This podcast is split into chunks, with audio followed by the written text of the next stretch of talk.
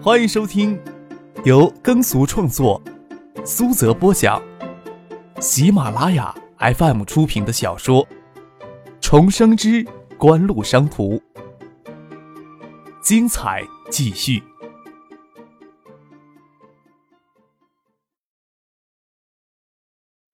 第669集。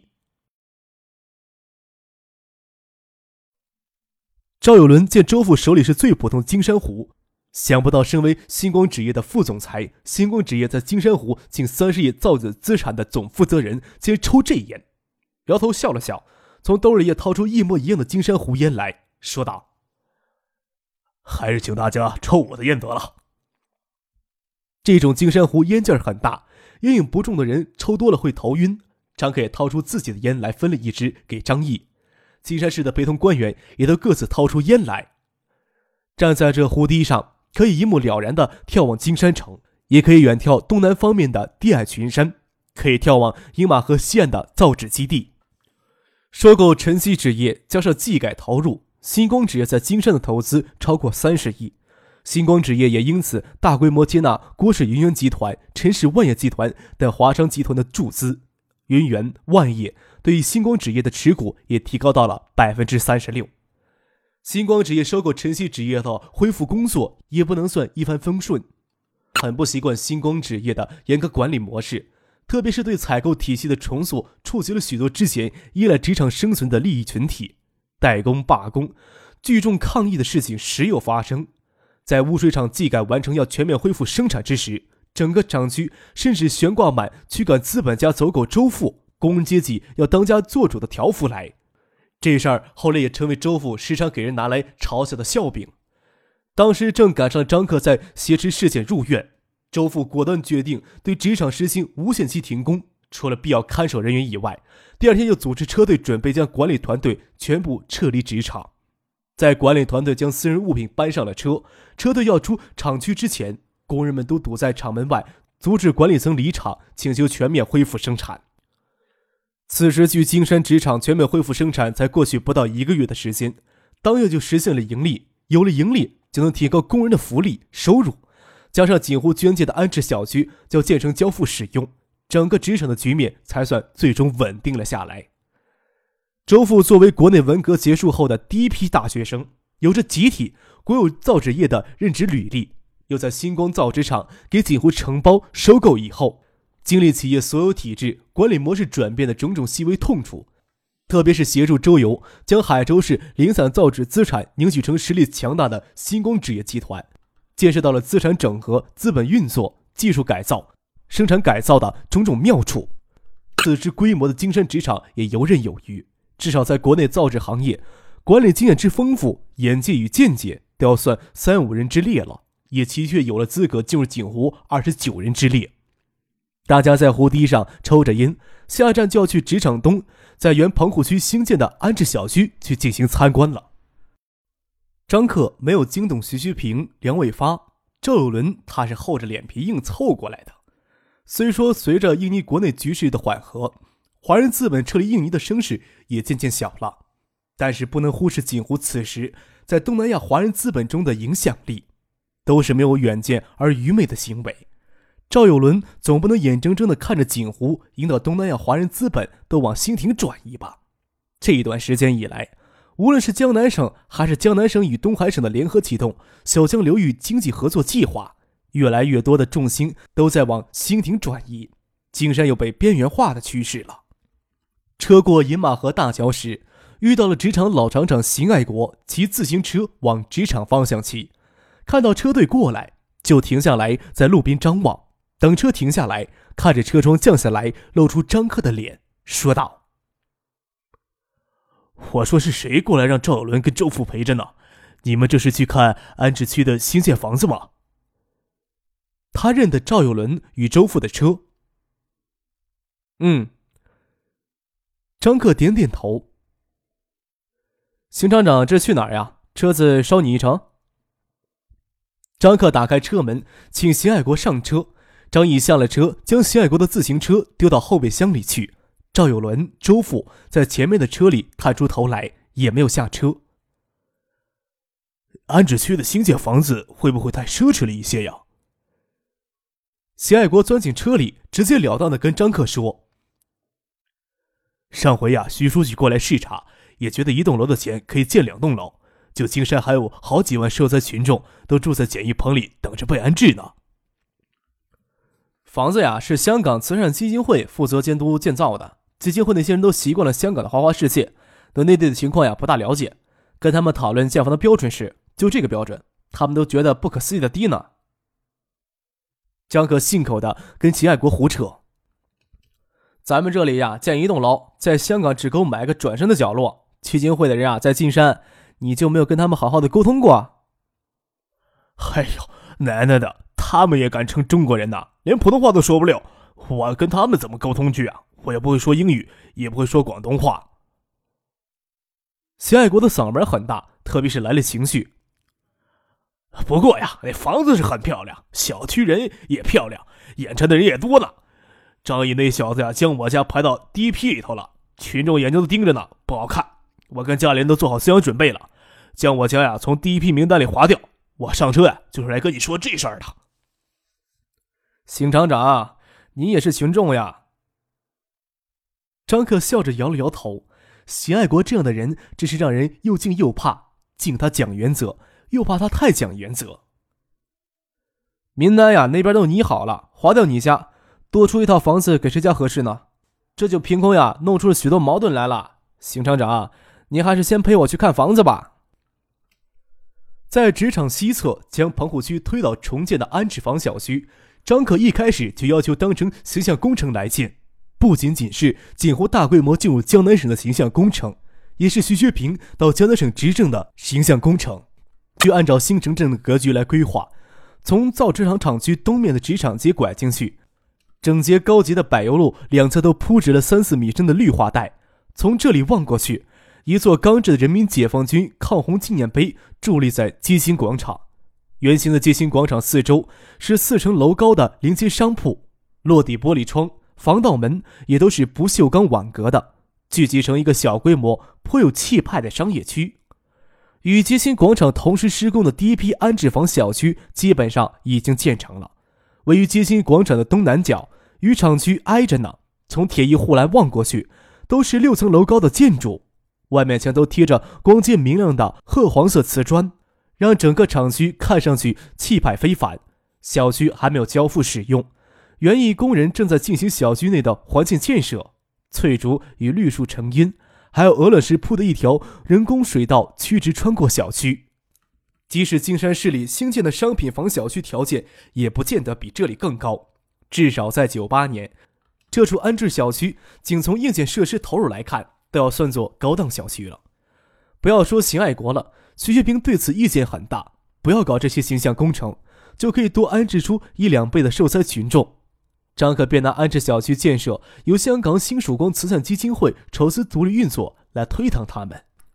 江南省经夏季洪水重创，各地损失惨重，新停的东山岛建港最早明年春才能正式动工兴建，要兴建建港工程拉动全省经济，也要等到明年春后才会有效果。今年经济形势比去年甚至会大幅下滑，中央会酌情考虑江南省下半年的工作重心专注在救灾赈灾与灾后重建的工作上。但是救灾赈灾与灾后重建工作也要有亮点，也得有典型。特别是江南省是夏季大洪水的特灾重区，中央对江南省的灾后工作特别的关注，群众生活稳定是一方面，中央领导下来视察时，也要让他们眼前一亮的东西给拿出来。徐学平在江南省铁腕整治官吏，得罪多少人，也不知道这时候就会有多少人在背后积极推动保局运动。有些形象工程就很有必要要高调去做的，得罪一部分人的同时，必须要赢得一部分人的支持，才能将颤颤巍巍的这根钢丝给走下去。车子在街心广场停了下来，在赵友伦等人的陪同下，张克在街心广场溜达了一圈，对建设速度与成果还颇为满意的。转过头来问张毅：“确保几时能住起人来呀？”“市里的水电基础装潢要做好，春节前后就能安排第一批入住了。”张毅在金山实际上担任起了工程总监督人的角色来。这批房呀，一定要在春节前安排住满人。张克果断地说道。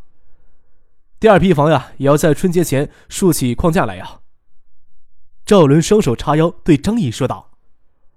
要有什么困难的话，你直接给我打电话，一定要确保春节前受灾群众能住进来。救灾是今年全国政治重心的重点，春节前后铁定会有中央领导到京山来，说不定会有中央领导在京山过春节呢。赵友伦也明白这个道理，其实热闹可以不凑，这个热闹一定得凑。第一批安置的受灾群众也有限，也就600多户的样子，才占了新曙光慈善基金会总安置受灾群众家庭的1/8，但是象征意义无比重要，不仅要做灾后重建的典范，第一批安置小区里有相当一部分的人是职场的职工，只要能给他们更好的生活希望，严格的管理制度不会是什么障碍的，还能激发他们的工作潜力来。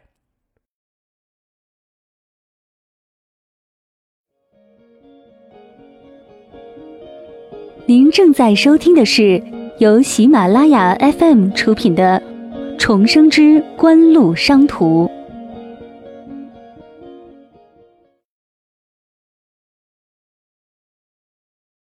几乎收购晨曦纸业作为国内迄今为止并购金额最大的一宗私企并购国企案，有着极为重要的象征意义。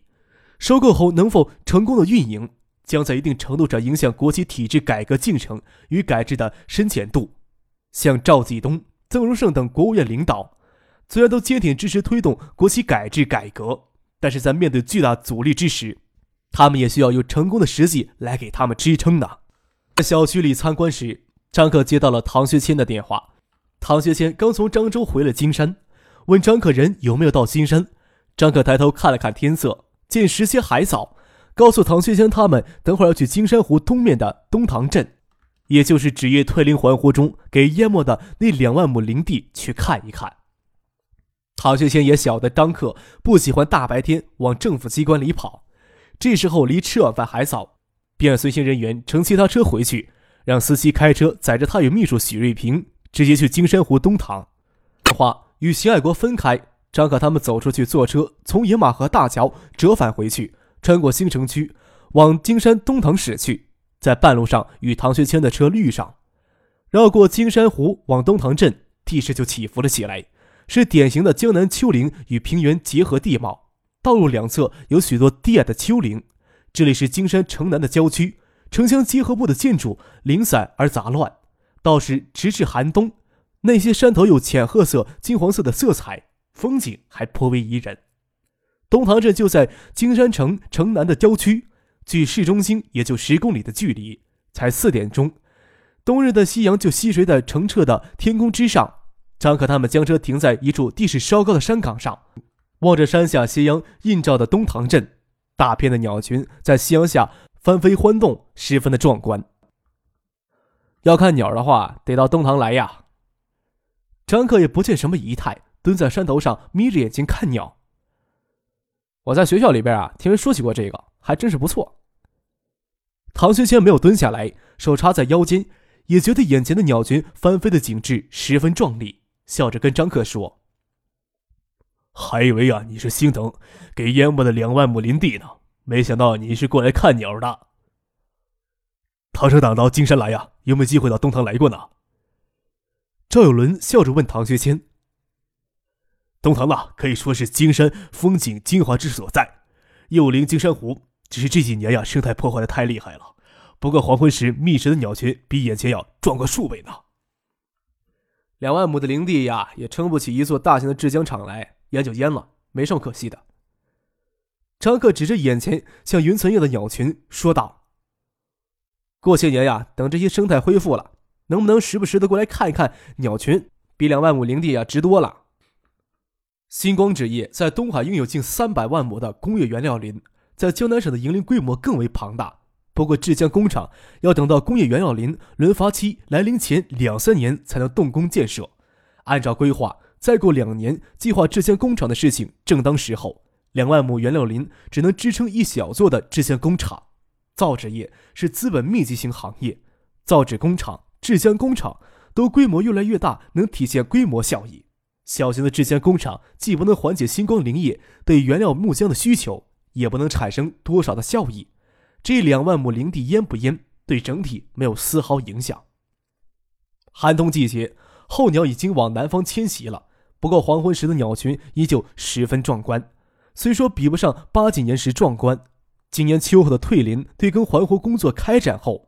湖滩的湿地面积大幅增加，给鸟群生息繁衍提供了充足的食物。秋后金山湖沿岸的鸟群比之往年也要壮观许多。东塘镇这里的地形矮丘与湖样、河港、池塘、沼泽湿地交错，张可他们站在高处望了下去，密集的池塘在夕阳下反光就像鱼鳞一样。即使近几年以经济为纲对生态环境造成极大的破坏，东塘也堪称是集金山美景精华之所在。张克与唐学谦、赵有伦、周富等人靠车而站，在山岗上看夕阳下翻飞的鸟群，看着似鱼鳞的池塘，这一蹲就是近2个小时，直到夕阳从西山沉下，笼在这天地之间的暮色就跟浓郁的青色墨水淹开一样，还有袅袅的炊烟在弥漫。一轮白色月亮从东方天际升起，忍不住在这里再想蹲上2个小时呢。直到顾建平打电话过来问他们什么时候回去吃晚饭，唐学谦才伸了伸腰，伸手邀请张克，说道：“咱们要赶紧回去了，不然又要给你一唠叨了。”真是看不够呢。张克拍了拍屁股，从地上爬了起来：“明早起来再过来看吧，唐伯伯你就没有这个闲工夫了。”唐学谦微微一笑，也难得有如此轻松的时刻。“我看以后呀，在这里要建一座观鸟亭呢。”金山市委秘书长陈其亮好不容易插上嘴，凑过来讨好的说道：“客少过来看鸟，也应该有个歇脚的地方呀。”“也是。”张克随口应了一声，也不多说什么。唐学谦笑了笑，说道：“新吴搞回了旅游经济的思路，值得咱们借鉴。如今金山湖退林还湖，退耕还湖，咱们是盯在蓄洪、防洪的上面作用。这些年人们的物质条件也逐步提高了，这里的生态恢复过来的话，东塘的自然风景资源保护好了，就是一座金矿呀。另外，东塘也是金山历代以来文人荟萃之所，历史文化资源也很丰富吧。”唐学谦最后一句也不大肯定，看向了赵有伦：“哦，东塘的人文源远流传，左邻金山湖，南平平山，自古就是隐逸之地，有秋风庵、亭州庵、青梅山庄、东塘草堂等诸多金山历史文人开创的别业，为东塘留下了大量的诗文词章。”赵有伦介绍道。不过唐学谦的这番话更深一层的思考，这几年各地都在一而再的强调以经济建设为中心，以江南如今的情况，似乎也要死命的咬住这根筋才能恢复元气。徐学平主政以后，在经济建设上对梁伟发干预很少，不过唐学谦调来江南时意图很明显，就是主抓经济的，包括省计划发展委在内的几个经济建设相关的重要委厅都归唐学谦分管。不过唐学谦的思路却不是一味的强调以经济建设为纲。张克要去唐学谦家吃晚饭，算是家宴。进市区之前，赵有伦以及市里的官员就各自离开了。张克让傅俊及随身人员跟周父、张毅他们另去找地方用餐，他坐唐学谦的车回去。到了车上，张克才与唐学谦说起可以在东塘建设生态保护区的事情，那些给生态破坏严重的地方，还有专门建生态恢复区。说到底呀，还是财政紧张呀。唐学谦微微一叹，说道：“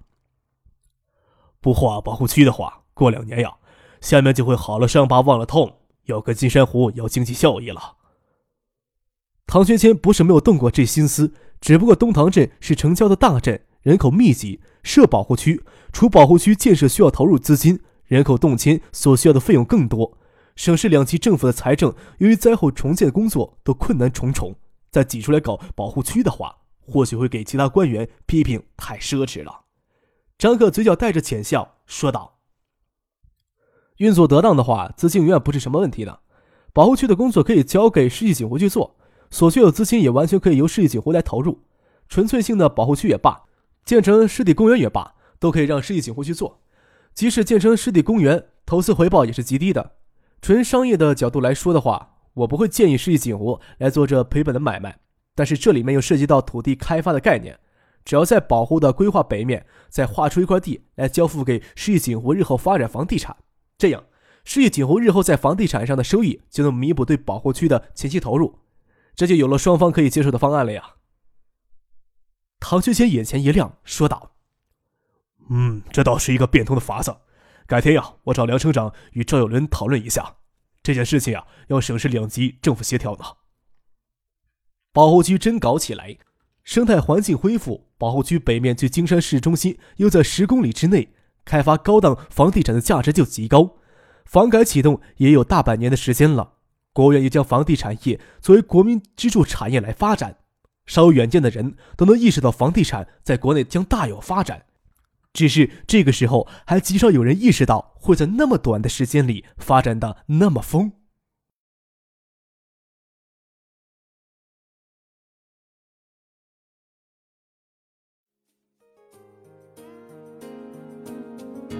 听众朋友，本集播讲完毕，感谢您的收听。